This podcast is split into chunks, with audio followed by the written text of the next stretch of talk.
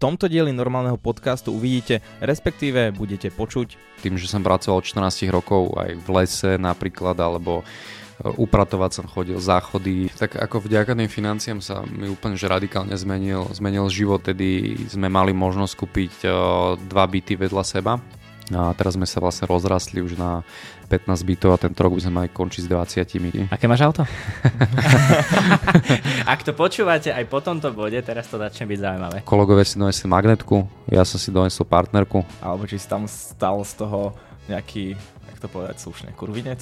A boli tam aj nejaké pozostatky jeho stolice. Čiže sa nám, že uspokojoval proste uspokojoval na sa s našou, našou stoličkou. Vykradol nám vlastne uh, byty, dva vedľa seba. Neviem, či náhodou do basy nešli tí ľudia. Išli, išli, išli, išli. Priatelia, vážení páni, vážené dámy, vítajte u novom, v novom dieli podcastu Normálny podcast uh, spolu s Martinom Vočkom a dneska tu máme nového hostia.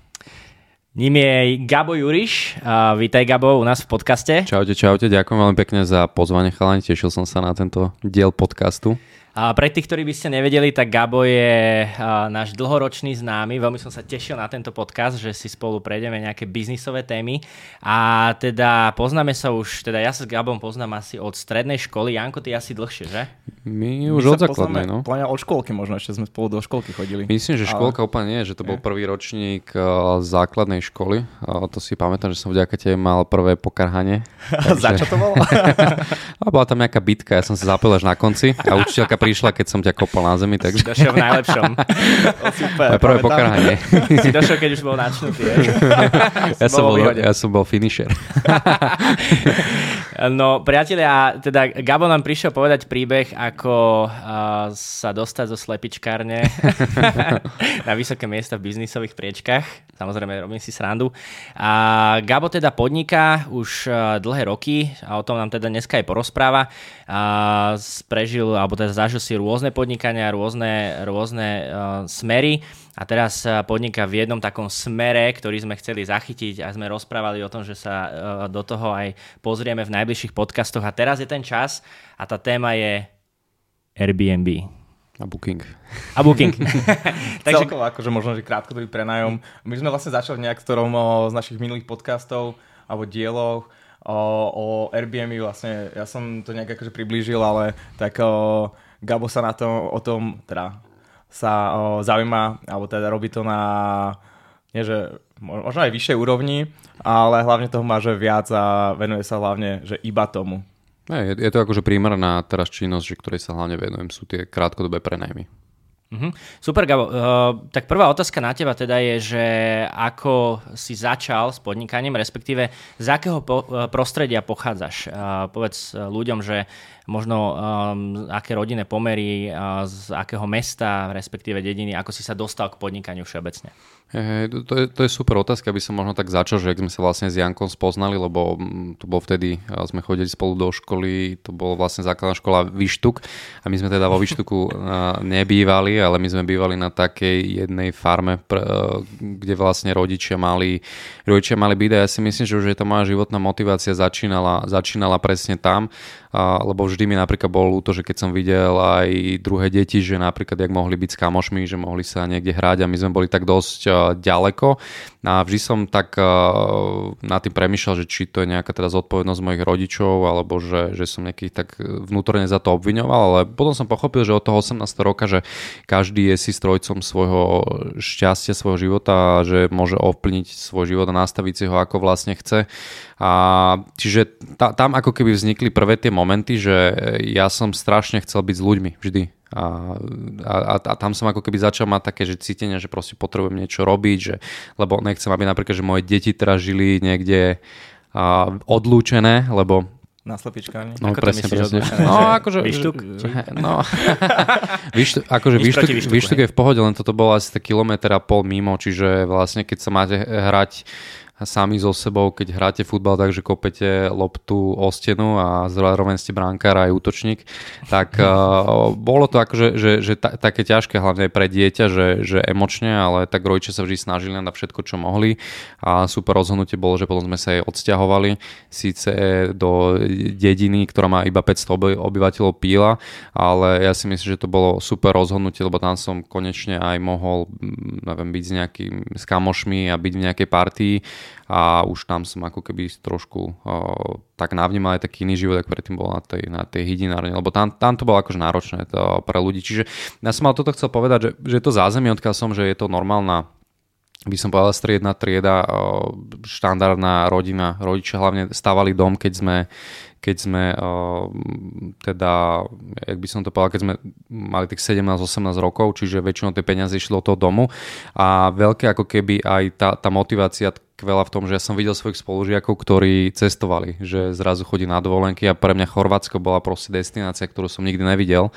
A vždy som ako keby tak závidel, keď po prázdninách došli tí, tí spolužiaci a hovorili, že my sme boli tam, my sme boli tam a ja som bol vlastne u babky a nikdy som nič nevidel a veľakrát som ako keby tak by som obviňoval rodičov tak vnútorne, oni ani o tom nevedia pravdepodobne, že, že teda nás nezobrali na dovolenky, ale teraz odstupom času od, od tej 18, hlavne keď som začal podnikať od 19-20, tak som pochopil, že proste všetci sme si zodpovední za svoj život tam, kde sme dnes. A keď sa budeme vyhovárať že na to, že naši rodičia alebo náš učiteľ alebo náš šéf práci, tak ten život bude vždy o ničom. No. Čiže som práve zodpovedný, hoci som pekne nacestoval, rozbil som si podnikania.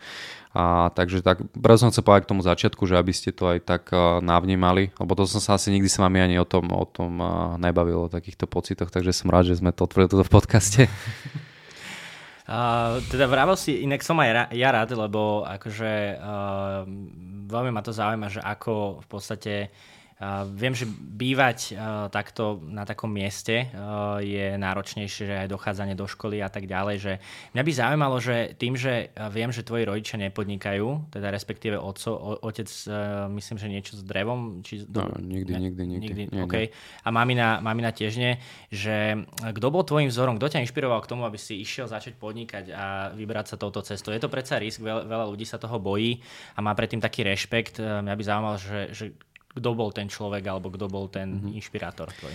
E, to, možno na také hĺbšie zamyslenie, že nemal som presne nejaký teraz, že vzor človeka, len som chcel vždy, že chcem mať lepší život. Na tým som vždy rozmýšľal, nevedel som ak, ako a hlavne, keď aj končila tá stredná škola, tak u mňa bol obrovský strach z toho, že teraz čo budem robiť. Ja som si reálne počítal, že aj keby som išiel robiť do Rakúska, tak rok len musím pracovať na to, aby som si kúpil dvojkovú Octaviu a mne proste tá matematika stále, akože Octavia je super auto, ale že nikdy mi, nikdy mi, mi, mi tie čísla vlastne nevychádzali, že teraz keď chcem žiť nejaký život, takže v tom zamestnaní asi tá cesta úplne nie je. A tým, že som pracoval od 14 rokov aj v lese napríklad, alebo e, upratovať som chodil, záchody, rôzne veci.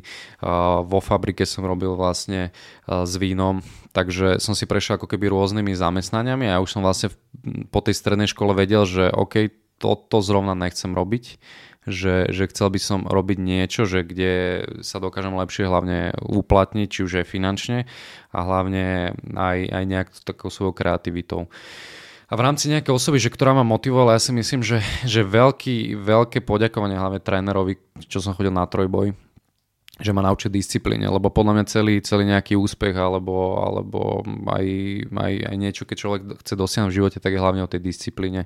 A tam som sa fakt naučil niečo neskutočné, však ja som aj v škole mal vymeškané skoro žiadne hodiny, lebo vždy som si povedal, že aspoň prísť tam musím to, že či už som sa tam učil, väčšinou som jedol guláš na raňajky, alebo som videl knedle guláš a strava športovca teda. A, čiže ale naučil ma to extrémne disciplíne. Čiže môjmu, môjmu trénerovi a potom knihám určite, že Arnold Schwarzenegger bol pre mňa obrovským, obrovským vzorom a stále ešte je, že čo dokázal, že človek z malého rakúskeho mesta a stal sa proste najznamejším hercom v Hollywoode akčných filmov, potom eh, kulturistom, potom guvernérom a teraz však stále je ešte obrovská populárna osobnosť, čiže on bol pre mňa ako keby takým veľkým, veľkým vzorom, že v, v tom období možno nejakých 15 do nejakých 18-19. Uh-huh. A keď si hovoril, že bol tvoj tréner akože nejakým, že, nejaký, že najväčšia inšpirácia alebo akože motivácia v tom veku, uh, už si vtedy vedel, že čo chceš robiť, alebo že ako si sa dostal k tomu nejakému prvému podnikaniu uh, a že čo to vlastne bolo a aká bola tvoja cesta? Hey, tak pr- prvé podnikanie vlastne uh, bolo tak, že cez kamaráta v rámci, v rámci financí, že som sa dostal, ono to začínalo tak, že som pracoval vo Viedni sme ešte s jedným kamošom boli že na skúšku v jednej, v jednej kuchyni robiť. A teda ja som variť nevedel ani krajať, som moc nevedel, tak dali mi aspoň upratovať a prišli nás kontrolovať. A v tom momente, keď prišiel človek nás kontrolovať, tak mne sa rozsypala múka na celú kuchyňu, čiže to bolo posledný krát, čo som bol v tej kuchyni, čiže už ma nikdy nezavolali. A tým, že nevedel som si nájsť vôbec vo Viedni prácu, aj som chodil, fakt som skúšal, všade som posielal uh, tie CVčka, ale nikto sa mi vlastne neozýval. A uh, tak som sa rozhodol, že ok, idem naspäť na Slovensko. A v tom momente som volal s jedným kamarátom, ktorý mi povedal, že on sa venuje financiám. A ja už som bol na polceste domov, ale som sa zvrtol naspäť, že idem teda do Bratislavy si vypočuť, že o čo, o no, že čomu sa on venuje a vlastne vtedy som začal uh, ako keby fungovať a pracovať, dajme tomu aj podnikať vo, vo financiách, že, že to bolo to bola prvá vec, že ja tým financiám som sa vlastne doteraz venoval, myslím, že 7 rokov to je. Takže... Mm-hmm. takže teda tak. Uh, bol si aj na celkom vysokej pozícii. Uh-huh. Uh, ako riaditeľ, že, že, a teda v tom, počas tohto obdobia si mohol navnímať dosť veľa takých podnikateľských nejakých e, nápadov, informácií a tak ďalej. No a uh, mňa by zaujímalo teda, že uh, začal si robiť aj popri tejto, tomto podnikaní ešte teda iné podnikanie, to Airbnb Booking. Uh-huh. A mňa by zaujímalo tvoj, ak, aký bol príbeh tvojho prvého bytu, respektíve aj dvoch, troch, to už teda od teba. A že ako si sa k tomu dostal, ako si nad tým rozmýšľal, ako si vykročil k takémuto niečomu. Hey, tak ako vďaka tým financiám sa mi úplne že radikálne zmenil, zmenil život, hlavne tie možnosti, to, že, to, že neviem, môže sa to spomínať firmy? Asi áno. Asi áno. Asi áno že vlastne vďaka Proseď Slovensko, že tým to vzdelávanie, a tá, ten, ten mentoring vlastne ľudí, ktorí sú tam, že odporúčanie kníh, že mne to úplne že radikálne zmenilo, zmenilo mysel, lebo dovtedy som bol okolo ľudí, ktorí všetci boli zamestnanci, čo je akože úplne v poriadku, že ak niekto je tak spokojný, je to, je to úplne fajn, ale že otvára, otvorili mi ako keby tie možnosti, že môžem niečo chcieť od života viac. A som videl vlastne aj tie úspechy tých, eh, tých ostatných ľudí a že to ma ako keby tam extrémne motivovalo.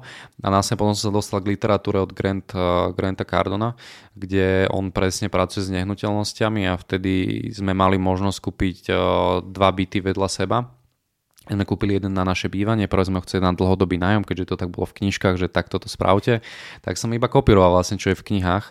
A vlastne ten byt sme dali na Airbnb a sme si to prvé vyskúšali zistili sme, že to super funguje, tak moja partnerka sa začala tomu viac menej venovať, že ja som bol ako keby v takom pozadí, že stále som sa venoval prioritne financiám a ona ako keby, alebo teraz spoločne sme spravovali ten jeden byt a následne, keďže neviem, že niektorí ľudia možno aj, čo nás počúvajú, tak čítali Kiyosakiho, takže ak bývaš vo svojom byte, je to pasívom, čiže my sme si v tej istej budove prenajali byt, ktorý bol bez klimatizácie, čiže bol len teplo a ten, tie naše byty boli s klimatizáciou a zrazu sme už mali dva byty na Airbnb Booking. A následne potom sme dokupovali a samozrejme tým, že tá super vec, že ak pracujete vo financiách, tak aj vaši kamaráti majú pravdepodobne viac uh, financií, alebo teda budžetu, tak aj kolegovia si začali kúpať byty, ktoré sme im správovali. A teraz sme sa vlastne rozrastli už na 15 bytov a tento rok by sme mali končiť s 20, takže Takže už je to ako super číslo a hlavne už sa teraz venujem viac prioritne teda tým, tým nehnuteľnostiam, keďže v tom cítim, že moja kreativita aj, aj, aj nejaké také náplnenie väčšie, ako som napríklad pocitoval predtým. Dobre, čo sa týka o nejakého roku, kedy ste začal to čo 2018-19 alebo či keď ste začali, dáme tomu ten prvý byt dávať na... 2018, 2018. A ono, akože, že ten, ten najväčší game changer je vďaka tomu, že, že pri...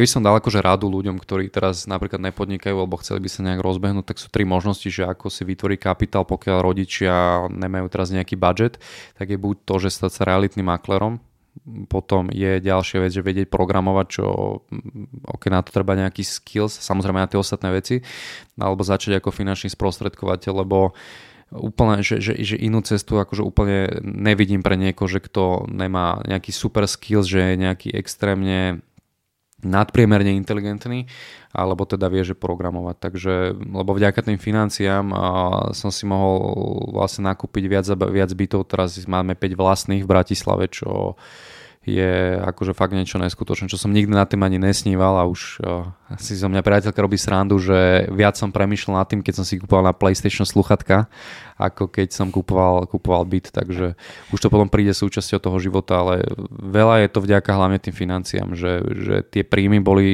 odtiaľ pomerne dosť vysoké a tie banky akceptujú pomerne dosť uh, dobre ten príjem, takže keby niekto, že tiež chce nejak skopírovať tú cestu, tak nájsť si niekde, kde má schopnosť zarobil, lebo bohužiaľ z toho zamestnania, že keď sa človek dá do čísiel, aj by si odkladal stále po 100-200 eurách, tak sa nedostane k tomu, to je nejaké úplne slobode, ktorú chce, že bude to trvať veľmi dlho. Mm-hmm. Jasné. Uh, vieš čo, uh, mňa napadá taká otázka, že, alebo teda vec, ktorú som riešil ja, keď ty si ma zavolal do biznisu, uh-huh. a to je zase určite na inú tému potom, Jasne. ale že uh, a my sme boli spolužiaci na strednej škole a mali sme teda rovnaký štartovací bod, nazvime to tak, hej, že, že vyšli sme zo školy a teda každý sme si išli svojim smerom a teda ty hovoríš, že už máte 20 bytov a tak ďalej. Mňa by zaujímalo, že taký bežný človek, uh, aby to bolo pre neho také dosiahnutelné, že uh, akú školu možno sme študovali, keby si to tak vedel zhrnúť a že, a, že aká možno predispozícia bola u teba zo začiatku na to, aby si bol taký úspešný, ako si teraz a, a napredoval, hej, že že nie je to o tom, že vysoká škola, alebo to už nechám teda na teba, čo povieš, ale uh, že kto vlastne môže robiť takéto podnikanie podľa teba?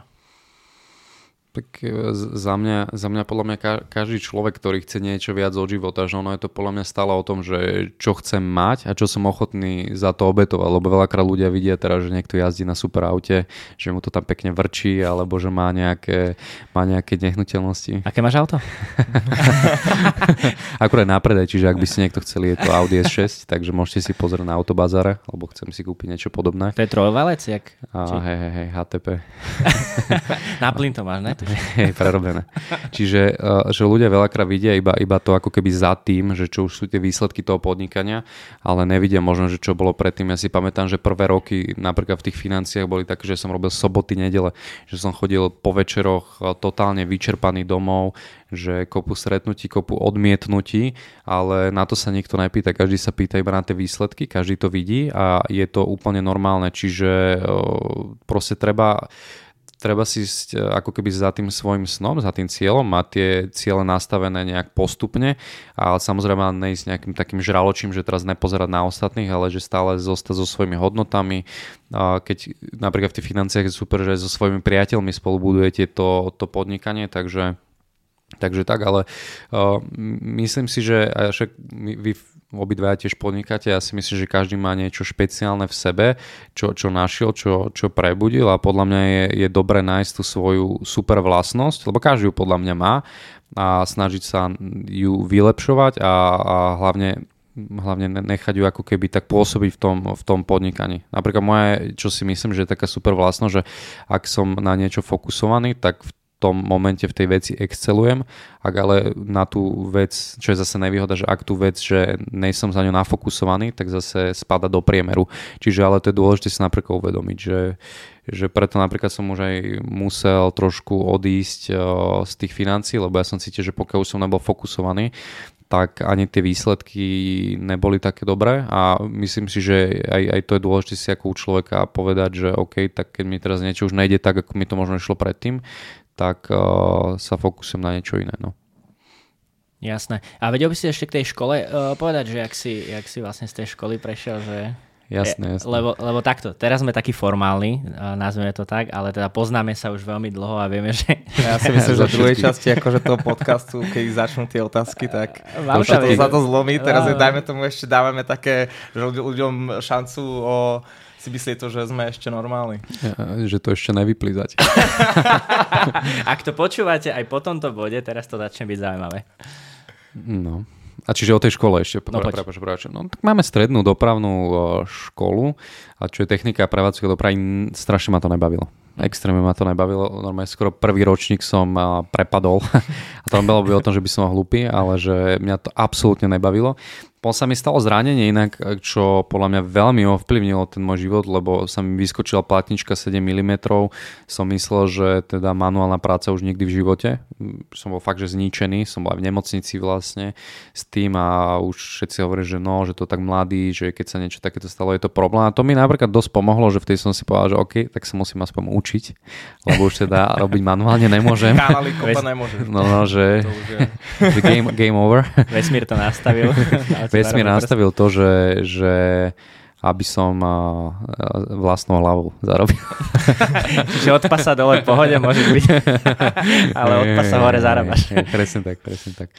Čiže ako plná tá škola nie, nie je taká dôležitá, je to hlavne o tom chcení, lebo keď si zoberieme, tak ja mám 27 rokov, však vy asi chalani máte takisto a že väčšina ľudí práve skončila vysokú školu, teraz niekde si dávajú len nejaké svoje, naberajú skills a, a napríklad, že aj vy už ste pomerne veľmi úspešní, takže podľa mňa je to o tom, že ako to človek využije, že ak študovať vysokú školu, však ja som aj prednášal vlastne na ekonomickej škole a, ohľadom financí a tam som vždy hovoril, že študujte školu, ktorá dáva zmysel. Ak je to nejaká, že vyštudujem a budem zarábať 700 eur, tak si strátil 5 rokov života. To je veľmi dobrá myšlienka inak, lebo teda ja som študoval na vysokej škole a, a dokončil som mu teda... Som zabudol. a ja veľmi rád. Inak doteraz mám také nočné mori trošku, že som zabudol niečo odovzdať, alebo že mám nejakú skúšku, na ktorú som sa zabudol na, naučiť. To je úplne, že traumu mám do konca života. celý život teraz. Tomu ver. Ale zo strednej mám inak veľmi dobré uh, spomienky, lebo teda uh, úprimne, keď vám povedať, vôbec si nepamätám, že čo sme sa tam učili, ani tie 4 roky neviem, ako prebehli. Takže to bolo veľmi príjemných, príjemné strávené 4 roky. Ja si uh, pamätáš na tie huncúctva a zloby, čo ste robili. to, to si pekne nazval, že huncúctva. Ja, ja si pamätám, že som bol odborníkom na kalorické tabulky, lebo... Ty si strašne cvičil proste, že... Celé štúdium bolo vlastne o tom, že som uh, jedol. V škole som jedol. Môžem, potvr- môžem potvrdiť. A, a jedol si aj z misiek iných.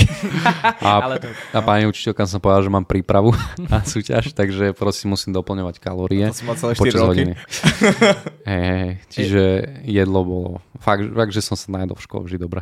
A najlepšie boli dni, keď si mal tu nejakové cestoviny a bolo leto, tak ty si otvoril tú misku, ktorá začala rozprávať aj, aj, aj cez nos, aj cez, cez uši som počul, čo tam všetko je. Aj, hej, to si aj. pamätám. Ale ja som odišiel vtedy do, do Ameriky študovať a pamätám si, že som sa vrátil a ty si bol taký fakt, že nabuchaný. Hey, ja si myslím, že všeobecne tie športy dodávajú ľuďom extrémnu, extrémnu disciplínu, lebo tiež sú to veci, ktoré prichádzajú postupne, že je to veľmi podľa mňa prepojené aj s tým podnikaním, že ako je napríklad ten šport, že ten výsledok, že OK, tak idem teraz na bench press a dám hneď zo šupy 100 kg, tak OK, asi si mi otrhne rameno, ale ak to robím postupne, tak to časom zvládnem a podľa mňa to má veľmi podobné ten šport aj s tým podnikaním, že tie úspechy prichádzajú postupne, niekedy je to až nepríjemné, že, že hlavne na začiatkoch, že prejsť cez tie najťažšie obdobie, cez to odmietanie okolia, ale podľa mňa potom to funguje. Ja, si, ja, si, ja som veľa pracoval aj s vizualizáciami, hlavne na začiatku. A aj si pamätám, keď uh, som vlastne začínal, vtedy som bol, to sa volá taká pozícia, že začiatočník, čiže nejaký typer a som išiel na takú konferenciu, kde bola vyhlásená dovolenka vlastne na Dominikánsku republiku a v to vtedy som fakt, že skoro nič nespravil. Že málo, málo a pozrel som sa tam v tejto video, že ja, čo som nikdy nikde nebol, by som mohol vyhrať dovolenku na Dominikánsku republiku, čo je extrémne, že drahá záležitosť, však, neviem, však vy cestujete, čiže viete, mm, že tie, mm. ten Karibik je proste dosť drahý. No a No, teraz mi trošku ušla, ušla myšlienka, ale áno, áno, áno, hej, no len, len, len, že bol som, bol som na tej konferencii a vtedy tam bolo, že nováčik môže tam nejakú nadpracu vyhrať a ja normálne vtedy som začal každý večer pozerať video Dominikánska republika. Ja som si po tej konferencii kúpil plavky Dominika, na, že, a hovoril som si, že tie plavky mám Dominikánsku republiku. Hovoril som, máme doma, že som ešte žil s rodičmi a hovorím máme, že mama, že pozri, že ja vyhrám túto dovolenku. Ona, že dovtedy si nič nezarobil. Reálne prvé 3 mesiace môjho podnikania vo financiách boli, keby sme to rátali na hodinovú boli centy aj mi to počítala, že to vlastne nedáva, nedávalo zmysel, úplne robím hovor, že mám sa zamestnať, ale tá vízia bola, že jasné, že to zvládnem, že videl som kopu úspešných príbehov ľudí, ktorí to zvládli a vlastne vtedy som ako druhý najlepší nováčik vlastne vyhral dovolenku na Dominikánsku, a kolegovia si donesli magnetku, ja som si donesol partnerku. Vždy hovorím vtip, že ona nedrží na chladničke, jak magnetka, ale že je to v pohode. Teraz máme dve deti, čiže mne to radikálne že zmenilo, zmenilo ten, ten život. Pre, pre som aj to chcel povedať, lebo to je taký môj jeden z najobľúbenejších príbehov, že z Dominikánskou. A tak možno aj celkovo, že keď súdia, že športovci alebo športujú, tak sú, sú zvyknutí už proste od prirodzenia na nejakú že disciplínu, Aha. na súťaživosť a v tom podnikaní je to akože dosť o, potreba si myslím, že takéto veci. Určite, hej, ja úplne, úplne súhlasím a si pamätám potom, že keď som vyhral hlavne tú, tú súťaž, mama, keď tu budeš náhodou pozerať, tak neber to zlom, ale mi vtedy hovorila, že, že vlastne, že to nevyhrám, bla bla, som vyhral a v potom mi chcela vlastne dávať rady, keď sme kúpovali dva byty naraz. a som máme hovoril, že, že ona, že ne, že to nie je dobrý nápad, že riskujeme, bla bla. A ja, že mama, že pozri, že jak si mi vtedy dávala proste rádu ohľadom tej dovolenky, že, alebo teda si mi hovorí, že mám si nájsť inú prácu, že to vychádza na centy, tak ja, že vôbec ti to nezazlievam, chápem, že ty máš skúsenosti hlavne zo zamestnania, ale že do podnikania mi prosím nerať. A vlastne keď sme si kúpali 4. 5. byt, alebo teraz ja hovorím, že už koľko správujeme, tak ona len tak sa nad tým pousmeje, že lebo už verí. A podľa mňa aj to okolie hlavne na začiatku ono neverí, lebo sa o nás bojí, aby sme sa do ničoho nenamočili, ale potom tí naši najbližší uveria. Čiže je dôležité ma podľa mňa aj trošku podporu aspoň časom od toho mm-hmm. alebo to najbližšieho partnera. Teraz keď niekto má ženu, ktorá mu stále nadáva, že nemôže podnikať alebo niečo, že toto, že stále ho depta, tak sa rozvete. Dúfam, dúfam že teraz, teraz sa, ne, sa nezvyší percento roz, rozchodov a rozvodov po našom podcaste. Nie, nie, nie. Že, že, a, treba ja, sa podporovali tí partnery hlavne medzi sebou. No. Hej, a díky moc, že, že si to takto zdieľal. A ja by som sa teda, ak môžem, vrátil ešte k tej téme toho Airbnb, že... Toho. A, no. Poďme do toho. Konečne. Takže teraz začíname. Začína podcast. Začína podcast. Ale nie. Uh, vieš čo, uh, ja mám strašne rád to, že vždy, keď sa stretneme, tak ty prídeš s nejakými novými príbehmi. Proste, že a veľa ľudí mi aj hovorí, že jo, že či to Airbnb je naozaj také, že či sa to oplatí a tak. To je na dlhú tému, jasné, že oplatí, inak by si to nerobil, ale že ľudia sa veľakrát boja, že sa tam premele veľ, veľké množstvo ľudí cez ten byt, že či tam niečo nerozbijú, či sa tam niečo nestane a tak ďalej. A ja sa strašne teším vždy, keď ťa stretnem, že povieš nejaké nové príbehy, takže ak by si bol ochotný povedať aspoň jeden, možno dva, nejaké také, nejaké kuriozitky, uh, ktoré si zažil s týmto prenajmom, tak uh, poď do toho. Či niekto, že podpalil barák, alebo proste vyhodil do povetria, alebo či si tam stal z toho nejaký jak to povedať slušne, kurvinec? že otváral si tam vlastné podnikanie, bez, ale bez toho, aby mi odvedla percenta. Možno by sa dalo dohodnúť, čiže... čiže píšte. Melčím rozpošleš všetkým naraz. nie, nie, nie, tak tá, naše ubytovania sú hlavne teda pre rodiny, pre turistov a pre ľudí, ktorí, ktorí cestujú. Ale určite rád, rád zazdielam, že to je, myslím, by som povedal, že najbežnejšia obava toho, že niečo sa mi teraz stane s tým bytom. Moja skúsenosť je taká, že keď ten byt sa opratuje v priemere priemere 13 krát mesačne, tak je oveľa lepšej kondícii po rokoch v podnikaní na Airbnb a na Booking, ako keď tam niekto dlhodobý nájomník. Lebo väčšinou tí dlhodobí nájomníci, oni sa nestarajú tak o tú nehnuteľnosť, ako keby bola ich. A tým, že na Airbnb Booking je treba, aby tie byty boli stále v 100% kondícii, tak uh, vyzerajú oveľa lepšie.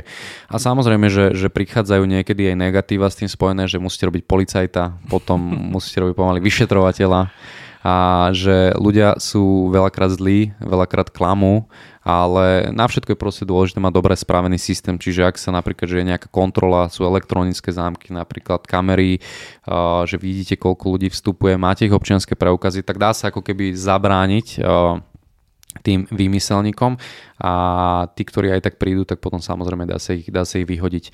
A z nejakých takých skúseností, že môžem povedať nejakú takú smiešnú, že čo sa nám, čo sa nám stala. Bolo by ich veľa určite. Určite, určite. Uh, mám aj k tomu fotečku, ale to neviem, či tu vieme prezdieľať. Môžeme tak, pustiť. Uh, je to stolička, ktorá bola otočená naopak a, lebo naši upratovači nám vždy posielajú report, ak sa niečo stane, že niečo iné ako by malo byť. A vlastne posielali mi stoličku, ktorá bola evidentne zakrvavená a bola otočená naopak. A keďže tá rezervácia bola pre jedného človeka, reálne prišiel iba sám, tak uh, a boli tam aj nejaké pozostatky jeho stolice, tak uh, evidentne si... Čo, čo sto... s tou robil s tou stoličkou? Evidentne si na ňu sadol, ale mu nikto nepovedal, že si ma sadnú naopak. Čiže si sadol akože na tú nohu? Si na tú nohu sadol. Čiže sa nám, že uspokojoval proste uspokojoval na sa s našou, našou stoličkou. A to nemyslíš bolo, to, vážne. bolo to presne vidieť podľa toho, že ako sa tam rozpre, roztreskla krv, čiže odporúčil by som mu vyšetrenie hemeroidov, lebo evidentne to tam nejak zakrvácalo. Ale samozrejme stolička sa dala vyčistiť, skôr to bolo duševné, že sme tam pomaly farára museli poslať, aby to tam vyhnal tú energiu odtiaľ. Ale inak to, inak to bolo v pohode. Inak to bolo v pohode. Mm-hmm, čiže, čiže takýmto spôsobom zneužil kúsok tvojho nábytku. Hej, že, že takto. A teda uh, nejak si ho aj sankcionoval za to, alebo len si mu nejak napísal, že prepač, ale no, myslím, že na stoličku sa, sám život dostal, Viete čo, sankcionoval. Radšej si mal byť. Išlo to, išlo to umyť a bolo to pre nás tak trápne nieko ko- konfrontovať s tým, že si strčil našu stoličku do zadku. A sme to, neriešili sme to, ale akože bývajú, bývajú potom veci, čo častokrát sa dejú, no častokrát, že možno jeden z desiatich ľudí, že prídu v nadpočte, čiže to väčšinou musíme riešiť, robiť policajta, alebo aj keď prekračujú hlasitosť v bytoch, ale na to máme vlastne systémy, ktoré monitorujú hlasitosť v byte, takže Takže tak. A možno, čo ste ešte spomínali s tou prostitúciou, tak my máme ako keby na tú nulovú toleranciu, lebo mm, je, je pre nás dôležité, aby ten, ten byt proste bol hlavne pre tie rodiny a keď teraz niekto tam niečo spraví a potom by sme behali z UV lampou a svieti to tam aj vianočný stromček, tak nie je to najšťastnejšie, hlavne tá voda že čo sa tí chlapci tam sprchujú. Keď si ich otočí tam 50, tak to není úplne úplne najlepšie a, a akože ja rozumiem, že tie ženy to robia z nejakého dôvodu, že väčšinou majú nejaký background, že, ale ak uh, uvidíte niekto tento podcast a prenajmete si takéto ženy nejaké byty, tak LM Apartments k nám uh, nechoďte, lebo vás vyhodíme. pekne, pekne. Ja si aj pamätám, že ty si ukazoval nejaké fotky, teda, že, že sa nejaká pre, prešmykla, že spravila, ale potom si to aj následne riešil, hej, že si spravil jasne, opatrenia jasne. voči tomu. Jasné, jasné. My sme inak akože taká malá súka. Ja som robil predný ako chalanov v Bratislave, čo mali asi nejakých koľko, 72 bytov vtedy. To bolo ešte 2019-18 a sme tam tiež mali jednu akože takúto pani, čo tam akože, akože už, jak tam proste prišla, ja som tam robil, že sme tam nahádzovali proste byty akurát nové a sme zabíjali celý ten systém a nech som mi s tým vtedy pomáhal a o, prišla už taká pani, čo už akože na pohľad vyzerala, že, o, že robí proste takéto povolanie. A začali tam proste akože chodíme, že 3, 4, 5 pr- krát za noc, akože nejakí, nejakí ľudia. Samozrejme, akože mali sme aj občansky, mali sme proste všetko zaplatené, ale akože hovorím si, že proste nejak, v kuse nejak, že veľa hostí má a tak o, pon sme len... Veštica. Oni veštice. Z guli. to by som chcel vedieť, čo tam našla. No a, tá, o, a potom, že skôr, že, že ja na to nejak divné, že proste nejak si to moc strieda, tak akože len sme si pozreli, že, že zostane akože nejaké tie stránky, kde sa to, o, kde sa to akože vyhľadáva, poskytuje. A normálne sme tam akože našli fotku, ešte dokonca tam mala uvedené, že nájdete ma tu a tu, akože bola to, že približná lokalita a dokonca akože to číslo, čo tam ona zadávala, tak bolo, bolo to, čo my sme mali v databáze, čiže nám to úplne, že takto proste sadlo. A tak nakoniec sme akože o, museli proste nejak akože vyhodiť alebo proste povedať, že už tam není nejaká noc alebo niečo, ale akože to sa akože normálne deje a deje sa to podľa mňa úplne, že bežne v každom akože väčšom meste asi. Určite, určite áno. A preto je akože dôležité to najpodporovať. Preto ja sa hnevám na, na, na ľudí napríklad, že keď ohodnotia hostia peťkou a nám, nám potom príde a robí takéto výmysly, alebo sa nám presne stalo, že sa nám snažili prekryť kameru, však to je samozrejme, že to častokrát robia to teraz, keby aj dobili a idem niečo ukradnúť a prekryjem kameru, však ma tam hneď zobere policia a naposledy sa stalo, že aj niekto chcel podliezať kameru, normálne podliezať, vyhľadal si kapucňu, ale bolo to vtipné, sme im to poslali, že síce dobrý pokus, ale že teda idú preč. Takíto vymyselníci, no. Ale ne, nemáme veľa negatívnych skúseností, lebo sme na to prísni, že, že, že máme nastavenú nulovú toleranciu a väčšinou sú tam tie spúšťacie body, že človek z Bratislavy je, potom je to last minute rezervácia a nechce dať občianský preukaz a to sú spúšťacie body, kedy vieme, že bude nejaký vymyselníček. Asi na to dobre pripravený. A sme ready vždy. Stalo sa vám niekedy, že by niekto, dajme tomu, eh, niečo ukradol, ja neviem, nejakú elektroniku alebo proste niečo, že či, či aj takéto, ako sa to potom riešilo. Akože viem, že my sme mali dokonca spoločne takýto case, kedy chodne pod toho Hey, hey, hey. Mali sme hlavne cez, cez COVID, to bolo také, že vtedy sme nemali zabezpečené elektronické zámky na dverách, teraz už sa to vlastne ne, nemôže stať, keďže každý klient má vlastný kód, ktorým vstupuje do apartmanu a po jeho checkoute vlastne uplyne, čiže už sa tam nikdy nedostane. A vlastne stalo sa nám, že sme mali vonku nainštalované bezpečnostné schránky, ktoré vlastne host, ktorý tam bol týždeň predtým, tak ich vypáčil zo steny, karbobrúskou rozrezal, následne prišiel s kľúčmi a vykradol nám vlastne byty, dva vedľa seba a tým, že bol ten byt uprataný a mne aj taký, tak, lebo mne, mne písala aj tá pani, že či teda bude ten byt voľný v tom, v tom dátume, ja som hovoril, že kvôli covidu vlastne neprenajímame teraz a vlastne čiže ona nám potom s jej kamarátikmi vykradla byt a fajčila na teraz a my sme vedeli, že byt bol uprataný, takže sa zobrali jej DNA, potom z cigarety a zistil, a oni sa už priznali, že to boli oni. oni takže... Boli ešte tak, že blbí, lebo ja som mal, že tú istú pani ubytovanú, ja som mal byť asi, že hneď ulicu vedľa vtedy a nám tiež zobrali kľúčiky a nejakých akože nevrátili a potom že po, napísali, že vrátili sme kľúčiky, tak do pozrieť pozrie proste do bytu, akože tí ľudia tam neboli, boli len proste kľúčiky niekde na hodené a bol, že nám proste ukradli, akože roztrhli taký zámok a zobrali nám vysavač, ale potom o, píšem tej pani, že akože, že toto akože krádež a toto a ona ako normálne na nejakých pánov, čo, bola, čo boli s, ni- s ňou, že to bolo tiež nejaká akože takáto neviem, prostitútka alebo niečo. Neviem, a myslím, že, že to bolo nejaké, niečo takéto a že tiež o, ona normálne ich proste udala, že ich proste uh, povedala ich mena, neviem čo, údaje a potom sa to vyšetrovalo už v kriminálka, že neviem, či náhodou do basy nešli tí ľudia. Išli, išli, išli, išli. Ono na to si nejak treba pozor pri tom krátkodobom prenajme, že veľakrát tí ľudia nevrátia, hlavne tieto prostitútky, že nevrátia umyselne čip, aby mohli došli, dojsť ich kamarátici potom pozrieť, že čo sa tam nachádza, ale tým, že máme elektronické zámky, tak uh, k nám sa, k nám sa nedostanú a máme vlastne kamery, takže hneď by sme vedeli. Dokonca aj však ja som vtedy spolupracoval vlastne s tou uh, kriminálkou a sa nám spoločne podarilo teda chytiť. Ja som dal všetky dáta, ktoré som mal vlastne o nich a samozrejme sa popriznávali, takže mali sme to poistenie, čiže poistenia to preplatila našťastie, ale nie je to akože dobrý zážitok, hlavne taký zlý pocit, že prijete do bytu, zrazu na chýbajú veci, čiže ono, podľa mňa ako každé podnikanie, že má so sebou nejaké plusy, mínusy, ale samozrejme, že pokiaľ tie plusy prevyšujú a dáva to zmysel stále robiť, tak, tak treba sa venovať podnikaniu. Že podľa mňa vždy, vždy v podnikaní, keď sa robí dobre, tak tie plusy sú nad, nad minusmi, lebo aj keď teraz by sa ma niekto spýtal, že OK, tak 40 rokov, či teraz nejaký hustle totálny budem do, do 40 robiť a potom viem, že nemusím robiť pomaly do dôchodku, tak radšej si vyberiem to, ako teraz dúfať, že pôjdem niekde nejakú štátnu penziu si zobrať. No.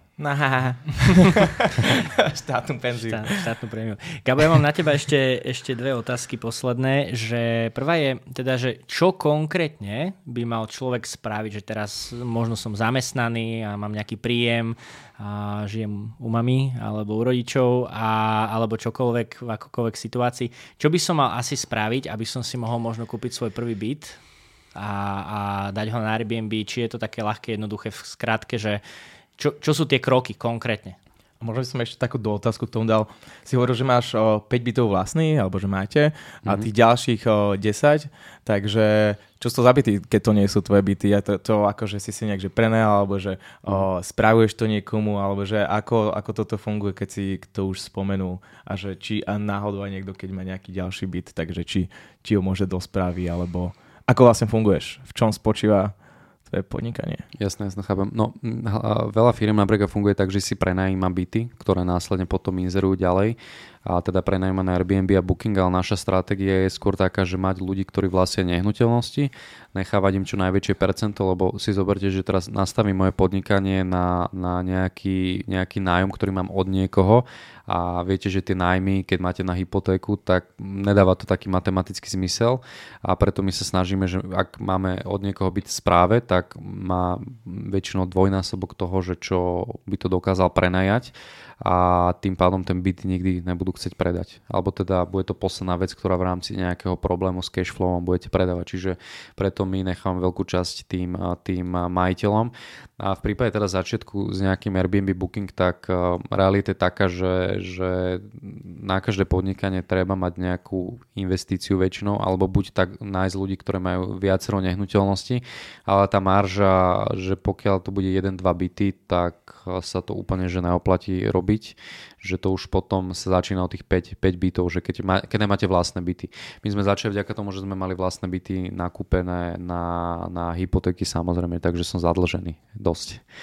A, ale keby som zo všeobecnosti mohol povedať, že nejaké, no veľa je takých návodov, že ako byť úspešný, alebo že ako robiť veci, podľa mňa nikto na to nepozná správnu odpoveď. Poviem, čo je dôležité, že nechať stále, si mám 27 rokov a stále si cítime aké veľké decko a že nechať, nechať sebe stále snívať toho, toho malého chlapca. Neviem, že možno si to pamätáte, že keď ste boli malí a rodičia vám povedali, že teraz na Vianoce dostanete bicykel, vy ste ho zobrali a vtedy ešte nebolo globálne oteplovanie, tak rozbehnuté mm-hmm. a bol sneh, čiže na bicykli ste jazdiť nemohli, ale vy ste normálne snívali každý deň o tom, jak budete jazdiť ten bicykel, na tom, teda na tom bicykli mm. a podľa mňa toto je dôležité, že ak stále človek v sebe má, že nemá zabité to, že môže snívať o veciach, tak podľa mňa to je naj, najviac, že ho ženie, lebo ak je odpoveď, že teraz bude mať nejaké peniaze, OK, čo je veľa, to nikto nevie povedať, či milión veľa, 2, 3, 4, 5, 10. Podľa mňa tam netkvie tá odpoveď, ale skôr v tom náplnení, že robiť, robiť niečo a keď to podnikanie človeka baví, dáva mu to ten, tú iskru do života, tak podľa mňa vtedy príde, príde k tomu úspechu. Ak to len kvôli tomu, že chcem flexiť s Rolexkami na rukách alebo v zime mať otvorené okno na aute, aby všetci ma videli, tak to nie je úplne správna odpoveď. No a teda, že, uh, že čo by mal spraviť ten človek, že aký krok? Prvý krok, ako, ako sa dostať k tomu bytu, komu ho dať, dať tebe do správy, alebo sám skúsiť uh, prať tie obliečky, alebo čo? Hej, ono pri väčšom počte bytov zrazu zistíte, že není to o tom, že prenajať byt, je to o tom, že o zamestnancoch, upratovaniach, práčovnými ide fakt cez 100 kg prádla už operieme, čo je, čo je akože fakt, že, fakt, že veľa. Denne? No denne, denne, denne tým, že koľko je vlastne upratovaní. A taký prvý krok je, že ak, ak, ak je človek, že ktorý nechce sa tomu venovať, tak je možnosť vlastne kúpiť si nehnuteľnosť, ktorú my spravujeme samozrejme a mesačne medzi sebou si len posielame potom následne vyučtovania. My dáme celý know-how k tomu, že teda spravujeme, o nich sa človek nestará, ale ak by to chcel vlastne robiť sám, tak akože čo by som dal odporúčanie, tak mm, v prvom rade nájsť si niečo, kde dobre zarobím, aby som uh, mohol vlastne investovať teda do nejakých bytov. Čiže TPP nejaké, alebo to som myslel? No a jak som na začiatku hovoril, že buď reality, uh-huh. alebo financie, alebo teraz programátorstvo, alebo niečo, že kde sa dá reálne, že, že slušne zarobiť. A že možno má tú víziu, že OK, teraz dobre 10 rokov môj život bude vyzerať, uh, možno, že menej budem času vedieť venovať sebe, ale na konci potom zrazu 30-40 rokov uh, budem sa môcť venovať svojej rodine. Čo je pre mňa akože bola potom že ja som mal 22 prvé dieťa, čiže pre mňa to bola tiež obrovská motivácia, že že, že prečo hlavne podnikať, lebo že chcem, chcem proste vieť svoje deti vyrastať, že ja si neviem predstaviť to, že teraz by som bol od 8 do 5, no asi do po 4, že sa býva, alebo Práci? tak. No, a čo, no. Záleží, kde robíš. Ako no jasné, jasné. A že teraz môžeš mať. nevidím svoje deti, viete, že, alebo že vidím ich cez víkendy a že pre mňa napríklad to bola obrovská motivácia, že, že vidie hlavne svoje deti teraz vyrastať, že fakt so synom aj som bol veľa a že vďaka tomu, že, že pri tom podnikaní, že keď človek zamaká v tých prvých rokoch. A tak dá sa povedať potom, že zo začiatku je to také, uh, síce robíš na TPP, robíš od 9. do 5. ale keď podnikáš, tak už 24-7. To je pravda. To je pravda, ale zase dá sa nastaviť ten čas nejak, nejak inak, že, že hlavne na začiatku, že keď človek nemá deti, tak dá sa pekne to rozbehnúť a potom už ako keby má tú trajektóriu toho, že OK, fungujem. a, a nemusíte hasliť až potom až tak, ale podľa mňa v tých prvých rokoch je to najdôležitejšie, že podchytiť. Hlavne keď niekto býva s rodičmi že, a, mi, a mi povie, že teraz má nejaké náklady, však väčšinou nikto nič neplatí rodičom, to tam využívajú, jak mama hotel.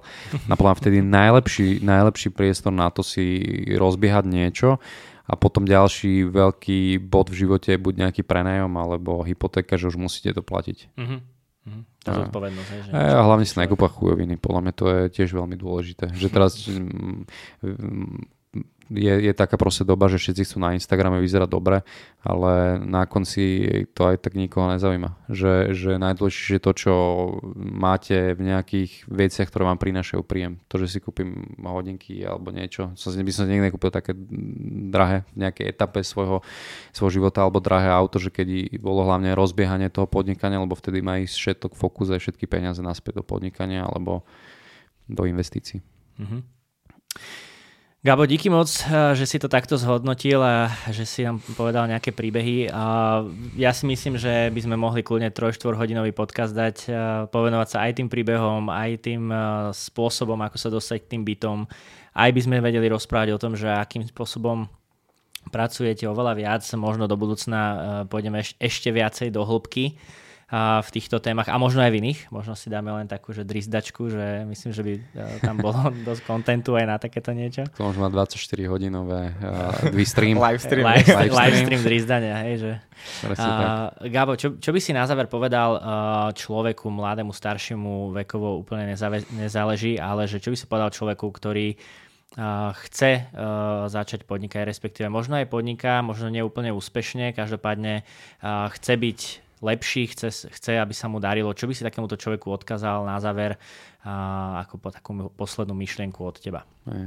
Podľa mňa je dôležitá tá seba reflexia extrémne, že teraz prídem pred zrkadlo a pozriem sa, že dobre som Gabo Juriš, kde som teraz, čo som dosiahol, aké chyby robím a že aby som ich nerobil znovu, lebo myslím, že každý človek vie aj cíti sám, že čo robí zle, alebo potrebuje niekoho, aby mu povedal, že čo robí zle, ale hlavne pri tom podnikaní je dôležitá seba reflexia. Že teraz pozriem na seba ako na človeka, hlavne v tých financiách to bol super vidieť, že teraz dostal som sa na nejakú pozíciu a že čo musím spraviť na to, aby som sa dostal niekam ďalej. Ale treba sa je fakt, že kriticky spísať si normálne veci a teraz si to rozložiť, že OK, keď na tomto zapracujem, takže ehm, budem, budem lepší, ale samozrejme aby to boli veci, ktoré sú aj vo vzťahu k svojmu okoliu, ale aj k tomu podnikaniu, že nech to nie je také, že teraz neviem, mám raz do týždňa polievať kvety, tak uh, to má vrchol disciplíny, že čo som dosiahol s kvetmi.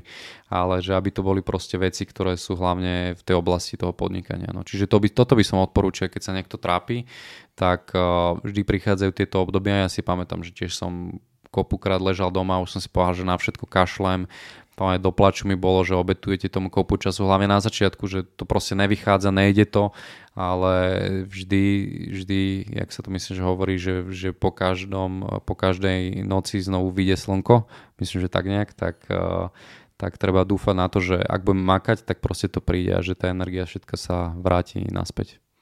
Mhm. Dobre, tak ďakujeme o, krásne, že sme sa mohli s tebou takto či už zábavne, či už o nejaké rozumy, o, že si dal a že sme sa takto pekne s tebou mohli porozprávať. Určite by sme mohli dať potom ešte nejaký jeden diel, taký ja si myslím, že nebude iba jeden. Ja si myslím, že nebude iba jeden, lebo uh, mimo kamery je toho kontentu veľmi veľa, takže už stačí iba mikrofón zapnúť. To také ako Marian Kočner, že potajme nahrávať, čo sa budeme rozprávať. A...